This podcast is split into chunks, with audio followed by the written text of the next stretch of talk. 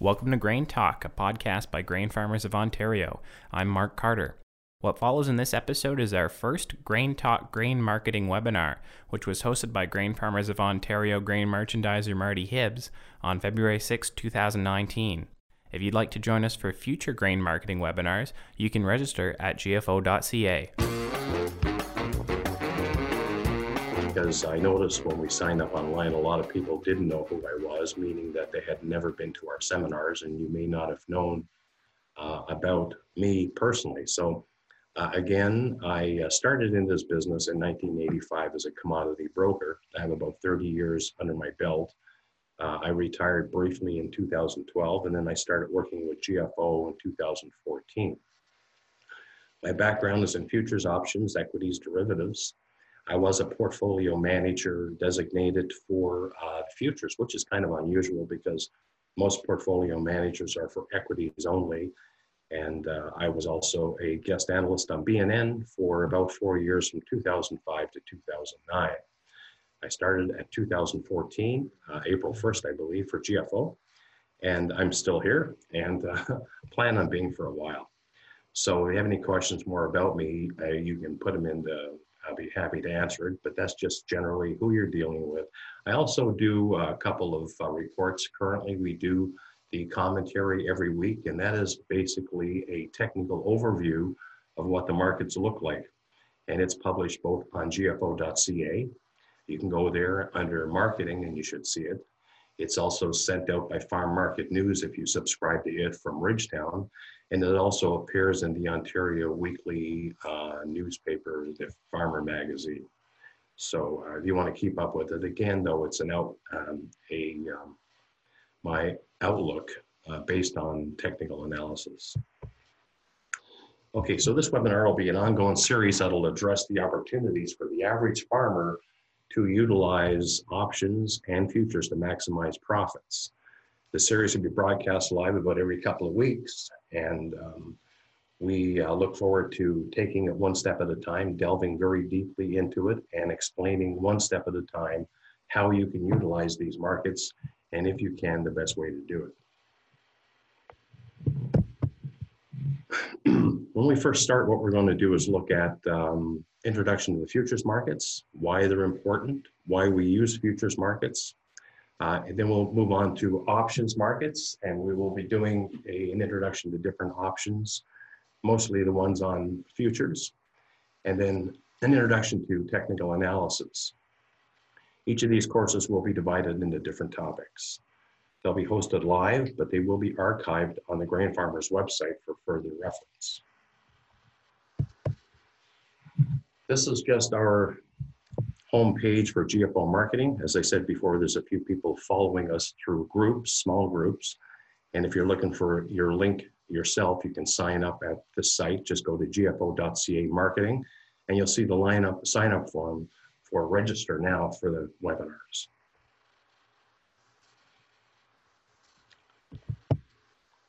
Okay, so basically before we get started, I just want to make sure everybody can hear me okay. Can you, uh, we getting comments there that they can? No, you look good to go. Okay, good. So right now, when you're looking at uh, marketing your products, whether you're a, a, grain farmer or a hog farmer, regardless of what you are, um, you know, you need a plan of action. And in the grains, we have a couple of different ways that most farmers market their products.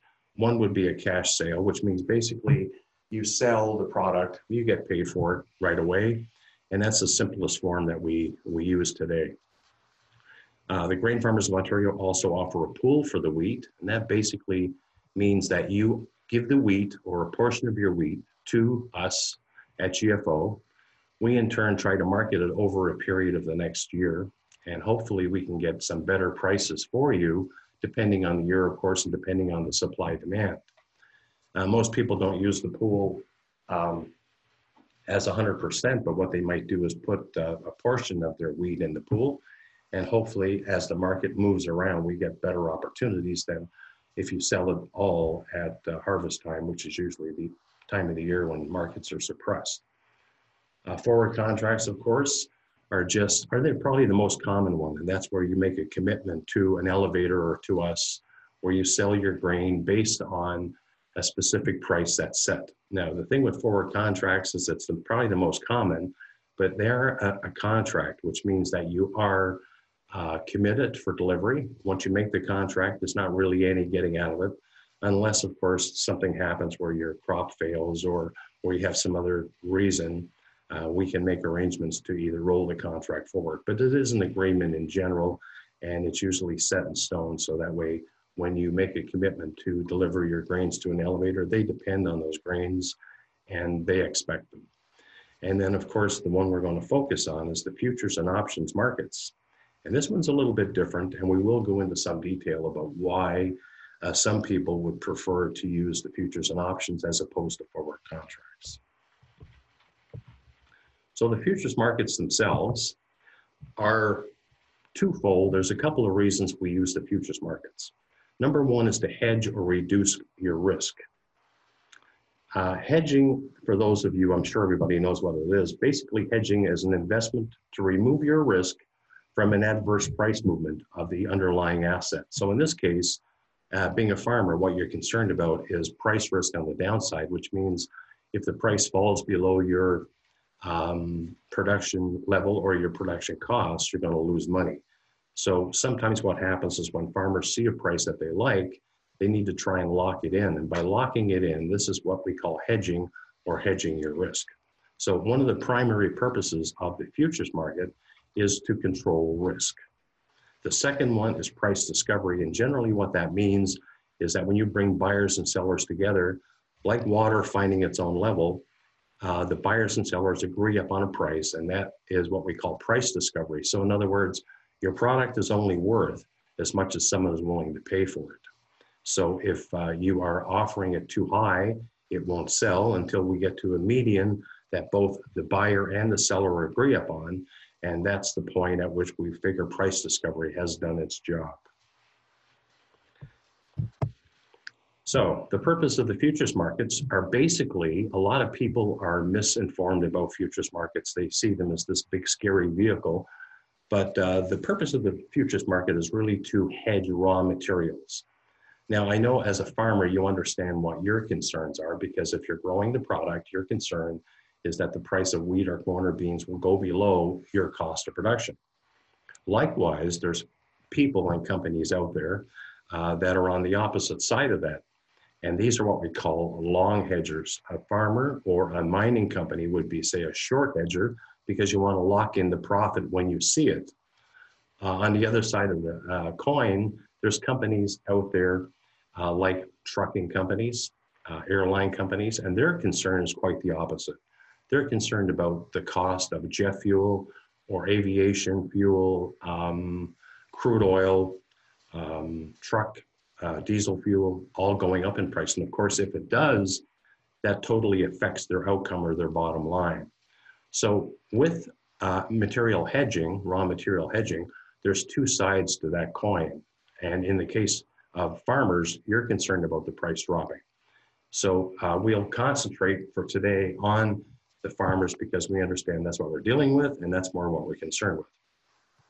So these participants include buyers and sellers from every major company globally, as well as producers and users and speculators. So there are people in there that are legitimately concerned about the cost of, let's say, a, um, a coffee shop that has, like Starbucks, that sell tens of thousands of tons or buy tens of thousands of tons of coffee beans. Their concern, of course, is that the price of coffee beans are going to go up. And what they want to do is lock in the price in the futures market so that any big adverse move won't affect their bottom line. Uh, house builders are another example. If you're a house builder that's planning on building houses in the next couple of years and you want to sell them today, your big concern would be that the price of lumber, copper, aluminum, and some of the other products would go up in price before you even put a shovel in the ground. And of course, if that were to happen, then when the time came to actually build this house, you might be losing a lot of money so what they do is they go out in the futures market as well, and they lock in the price, knowing that in two years from now, lumber will be X number of dollars, aluminum will be X number of dollars, and based on those prices, that's how they calculate the cost that they're going to have to charge you to build that house and be competitive. And we'll explain later on once we get into it about exactly how it works. But for the time being, raw material hedging is one of the main purposes of the futures markets, and it's used globally by thousands and thousands of companies that need raw materials. The futures markets themselves, as far as, now we're Canadian, which means basically we can't deliver these products, our grains to the US. So what we do with the futures markets is we view them as a temporary to lock in price for a physical until you're ready to sell it. So I'll give you an example. Uh, you see a price for your soybeans in July when there's hot weather and there's concerns about stress on your soybean product. You really like it. But unfortunately, in June, the soybeans aren't harvested. So what you might want to do is look at the futures markets. And if you're quite happy with the harvest price, which would be November, you could lock in beans at, let's say, $13 or $12 US per bushel. As time goes on that year, you notice that uh, the um, drought is kind of dissipating and there's not really an issue and prices soybeans really start to drop. And by the time they're harvested, when, you, when they come off, off the field, they might be down as low as $9 a bushel. Well, what you do is, in this case, you don't deliver the beans. You actually turn around, sell the beans like you normally would to an elevator and get only your $9. But what you've done in the futures market is you've sold them on paper for 12 or $13. And the only commitment you have with that futures contract is now to unwind it or buy it back. And it's as simple as phoning your broker saying, I sold beans for $14 a bushel. They're now at nine. I'd like to buy them back, please. He closes the position out. So from 14 down to nine is a $5 uh, per bushel profit. 25, uh, 5,000 bushels would be a $25,000 profit. So what you've done is you've actually made the money you wanted to, but you've used the futures markets to lock in that price when you're happy with the price. In the futures market, each contract is standardized by exchange, the quality of the product, the quantity. And in case of grains, all of the grains have uh, the main contracts are 5,000 bushels, whether it be oats, barley, corn, wheat, or soybeans. So they're standardized and their settlement may be offset really easy. So to get in and out of the futures markets, it's as simple as pushing a button to buy a contract, and the only commitment you have is to push that button to sell it before it expires. It's quite simple. Some of the pros in using the futures markets is that they're very easy to get in and out of. Sometimes they're better prices than forward contracts because we could have a case where the, the um, price of soybeans or wheat could move quite quickly over a day or two, and yet the elevators really haven't changed their price if it's not against them. So that's one of the big advantages of using the futures markets. And if you change your mind somewhere along the way, for example, if some news were to come out that say, for example, the soybean price looks like it's going to go a lot higher, all you have to do is go in the market and buy it back. Unlike a commitment when you've signed it for a forward contract, you just simply have to get out of your contract, take your loss, and hope you're right. Also, we have use of margin, which means basically if you want to buy a contract of soybeans at $10 a bushel, 5,000 bushels is $50,000 US worth of product, you only need to put up about $3,000. It's almost like buying a house in the sense that you don't have to buy it with cash. So in this case, you put up three or four thousand dollars, and that's all you have to commit for the time being uh, to buy or secure five thousand bushels of soybeans. Of course, if the market goes against you, you have to put up a bit more money. But what it works out to be is a real good situation with your cash flow that you don't have to buy the whole contract for cash. So that that really is a big difference as well. Now, of course, some of the cons is fixed quantity. And that just simply means that 5,000 bushels is the size of the contract. So if you're a small farmer and you only have about a thousand bushels, this may not be the market for you. Now, having said that, they do have mini contracts, and I believe they even have some in uh, Winnipeg, but uh, they're not as liquid, but they are there if you want to try and trade those as well. We'll talk about those a bit. So fixed quantity is one issue. Uh, commissions is another one, but I really think this is negligible because the commissions on a contract for uh, any futures contract, if you do it yourself online, can be as little as $2 a contract. So that means a 5,000 bushel contract of soybeans or $50,000 worth of soybeans, the commission to trade it could be as little as four or five dollars if you do it yourself. Now, if you go to a broker, it might cost you a hundred dollars, but that's still insignificant when you look at the uh, the amount of product that you're talking about. And of course, it doesn't take into consideration basis. Uh, and being Canadians, of course, a big part of our price is priced into the Canadian dollar, and we'll go into that in much more detail later on. So, uh, a weaker Canadian dollar is a lot, you know, is good for us because that means we get the exchange because everything is based in U.S. dollars. So it does ignore basis. That's a little bit of a con there as well.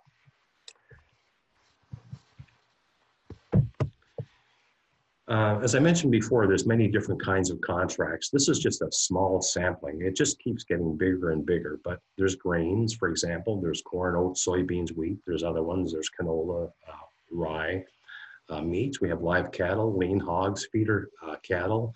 Um, we used to have pork bellies. Not sure if we still do or not.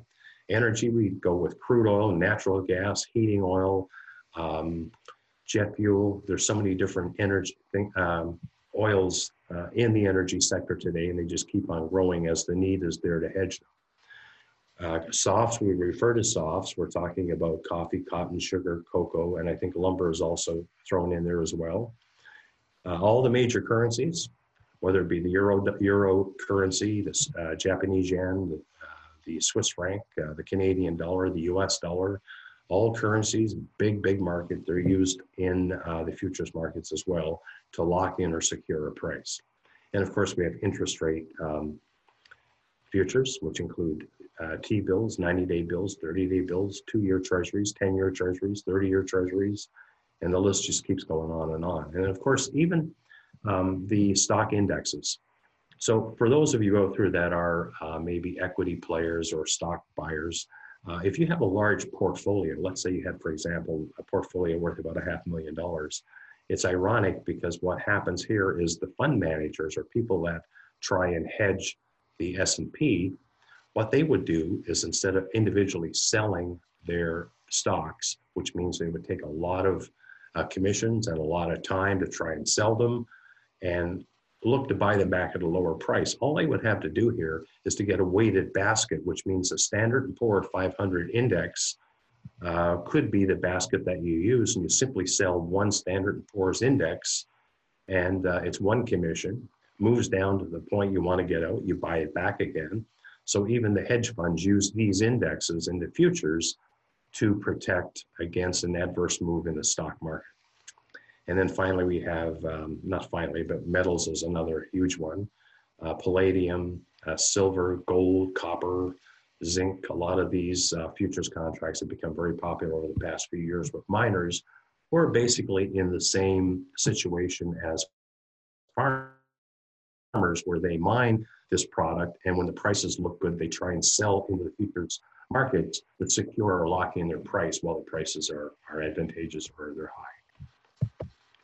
Price discovery is the second uh, purpose, or we mentioned before, of uh, the futures markets. And basically, what this means, there's a pool of experts worldwide that use these markets in Chicago. Uh, they, in turn, buy and sell when they think a price is right. So, at any given day, when they come to an agreement, you can pretty much uh, rest assured that that's the price that that market is fairly priced at, giving all the things that are going on on the planet on that particular time. So at any day when you see the corn, say, trading at uh, $2.40 a bushel on the close on Chicago, then we pretty much know that's a fair price. Because if it was worth a lot more, all the major elevators or the people would view it as a, um, a windfall and they would buy it up. If you can liken it to going to, say, an auction and finding a 1957 Chevy there, for example, and uh, the starting bid on it's a thousand bucks and it's in pristine shape. And you go, wow, I know it's worth a lot more than that. So that market will find itself, and the people that are willing to buy that particular car will set the market value. As we said before, it's what somebody is willing to pay for something, or somebody is willing to sell something, is the fair market value. And with all these multinational companies bidding on grain each and every day, they pretty much set the price. And again, it's given everything that's known at the time because if there's issues, political, weather-wise, these people are aware of that and they're basing their price based on the outcome or the chances of something throwing the market out of whack. Um, so we're going to deal with the CME. The CME is the Chicago Mercantile Exchange, and it's a conglomerate. They own the New York Exchange as well. They also own the Chicago Board of Trade, which is where the actual um, grains trade. So give you an idea how big is the uh, Chicago Board of Trade, just so you, you can see the significance of this particular exchange. Here we have the 2016 corn contracts aggregate daily volume. If you look at this chart, you'll see it's very crazy. We've seen days where volume is 900,000 contracts. We've seen days where it's only 100,000. But if you look at the average, it says the average daily volume of corn traded each and every day is 340,500 contracts. Don't forget a contract's 5,000 bushels. So do the math. That's a lot of corn. And that's the average every day on the Chicago Board of Trade. Soybeans, the average daily volume of soybeans is 245,000 contracts a day times 5,000 bushels per contract. As you can see there, we've reached highs as high as 800,000 contracts trading uh, on the board in a single day. And we see a low several times of about 100,000 contracts. But again, 245,000 contracts, 5,000 bushels each and every day on the Chicago Board of Trade in soybeans. And finally, wheat.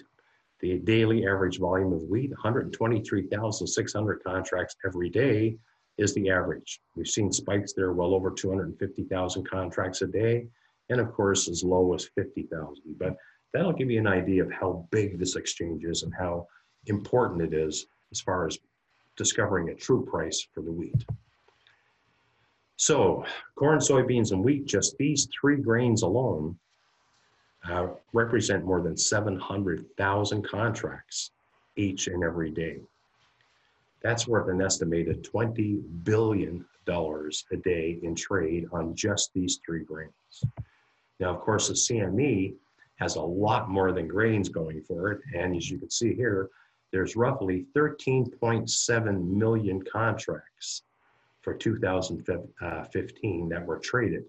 When compiled, they're worth more than one quadrillion dollars. That's one with 20 zeros after it.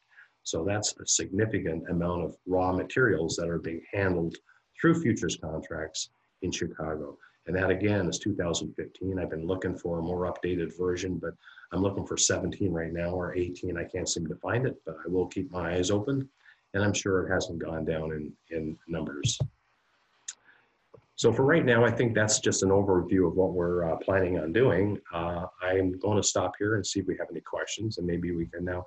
What I'd like you to do is because this is just an introduction to what we're planning on doing, I would like just to stick to the topic here and not get into technical questions about the markets themselves, but just if you have any more questions about the this webinar series and how it works. So uh, Megan, do we have anything?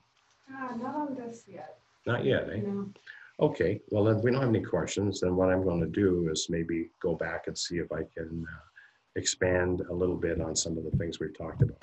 So again, the purpose of the seminar really is to try and give the farmers a, a handle on what's happening with the markets in a technical uh, point of view, which means that we're not looking at the news as much. We will be talking about fundamental analysis versus technical. Now, the difference for most of you that don't know uh, fundamental analysis is usually based on information that we receive, whether it's through reports or online or through the web. So when you go on for your daily news feed, you might see something about China, say, for example, with the soybean situation.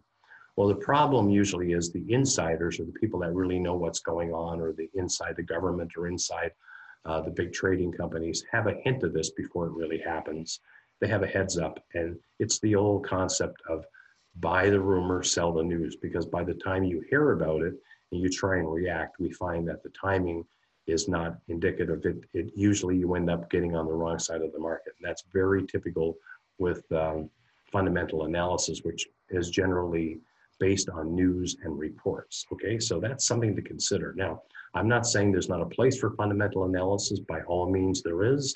But me personally, I don't even need to look at the fundamentals. If I look at my chart, I can tell what's going on overall. If I see prices down like they've been for the past few years, then I generally know that right now the demand is a lot lower than the um, uh, supply.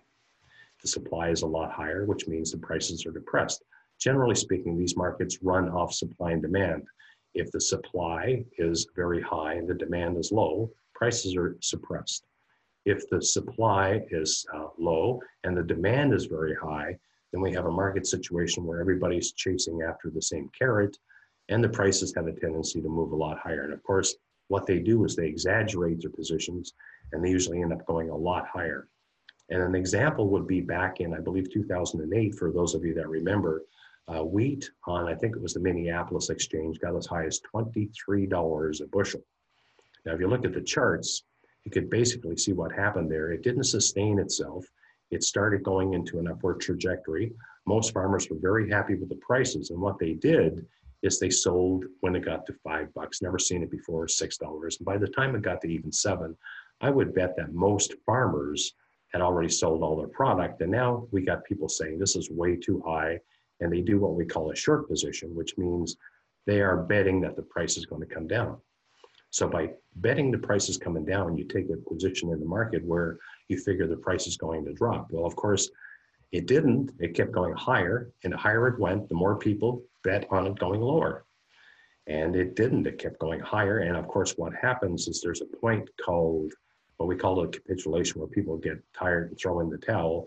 And at that point, anybody that is short this market to try and make money is getting squeezed really badly. And at that point, they have to surrender and say, okay, I'm wrong. And that's when the volume really comes in because to get out of a short position in these markets, they had to buy them back. And when they did, there was an influx of buy orders in the market and it just drove the market insane. And at one point, I think Minneapolis hit $23. And if you look back at the chart, within two weeks, we were right back down at that five, six dollar mark, like nothing had happened, but a lot of people got hurt. So the charts tell you a lot, and it's very important to follow them as well as uh, following the news.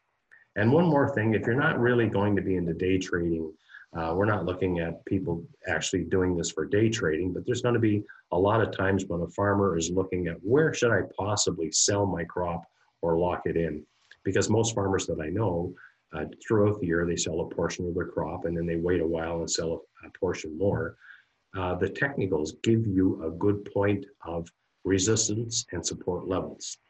And it's almost a self fulfilling prophecy in that if everybody feels that, uh, say, $6, for example, on wheat is an area of trouble, that might be a good spot to sell some of your wheat. Well, with technicals, we look at that and we can see on the chart that that area could be a, an area to be concerned about.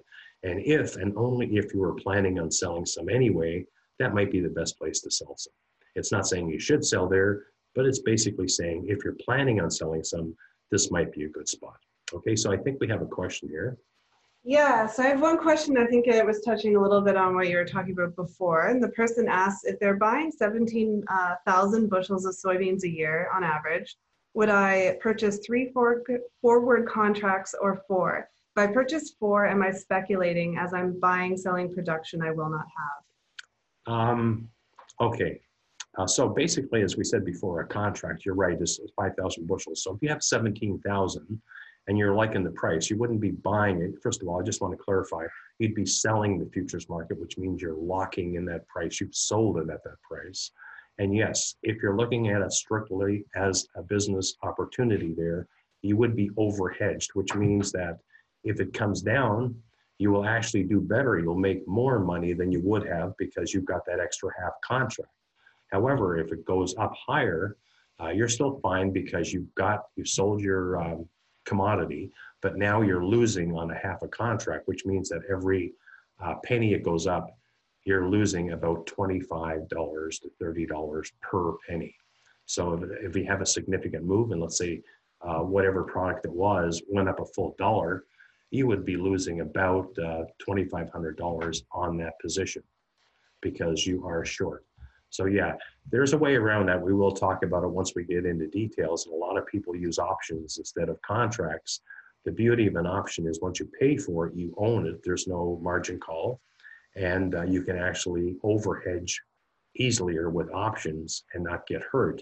Whereas with the futures, yes, you're right. If you have 17,000 bushels uh, and you sold four contracts, you would be overhedged. And you, if it went up significantly, you would be losing on half of that uh, fourth contract. Do we have anything else there? Uh, I just asked again, but that looks like all that we. we have. Okay. Well, you know what? I, I, I, unless we're getting some questions, I just wanted today to take a minute. It's a kind of a rough day here. We're just kind of get set up. We're using the microphone on the computer instead of the proper one, but uh, it's just to say hello, introduce ourselves. And again, we're going to start in a couple of weeks. I think it's in two weeks. If you haven't signed up, go to gfo.ca uh, marketing for the people that are in the small groups. And we will start at the basics. We'll start out very carefully with the futures contracts, um, what the Chicago Board of Trade is, why we deal with them, uh, what an how to open an account, and we'll get into the size of the contracts, the specs of the contracts, and we'll take it one step at a time. And each one that we do, we will label so that you can go back uh, later on and review it on our website. And we hope that you get something out of it. Maybe tell your friends about it, anybody that's interested. And it may be a slow slog in the beginning, but I think overall it is a, a good opportunity. And I think every farmer today needs to be a bit more competitive when it comes to marketing. A lot of farmers years ago left it to the elevators, but um, you can uh, save a lot of pennies and dollars by knowing a bit more about this futures markets and being more timely about your trades. That way, if you decided in the middle of the night you like the price, you could do something right there without having to wait to talk to the elevator guy in the morning. So hopefully you'll get something out of this course. Uh, I'd like to hear comments from you uh, and get feedback, of course. And once we get going, we'll be a lot more uh, interactive with you and you can ask questions on that particular topic that we're dealing with. So I guess that's about it, unless we have any more questions. I want to thank you all for coming. Nice to see a good uh, group of people. And thank you for your participation and hopefully see you uh, in a couple of weeks. Thank you for listening. Help us grow our Grain Talk podcast. Rate, review, and subscribe in iTunes, Google Podcasts, Spotify, and anywhere you can download a podcast.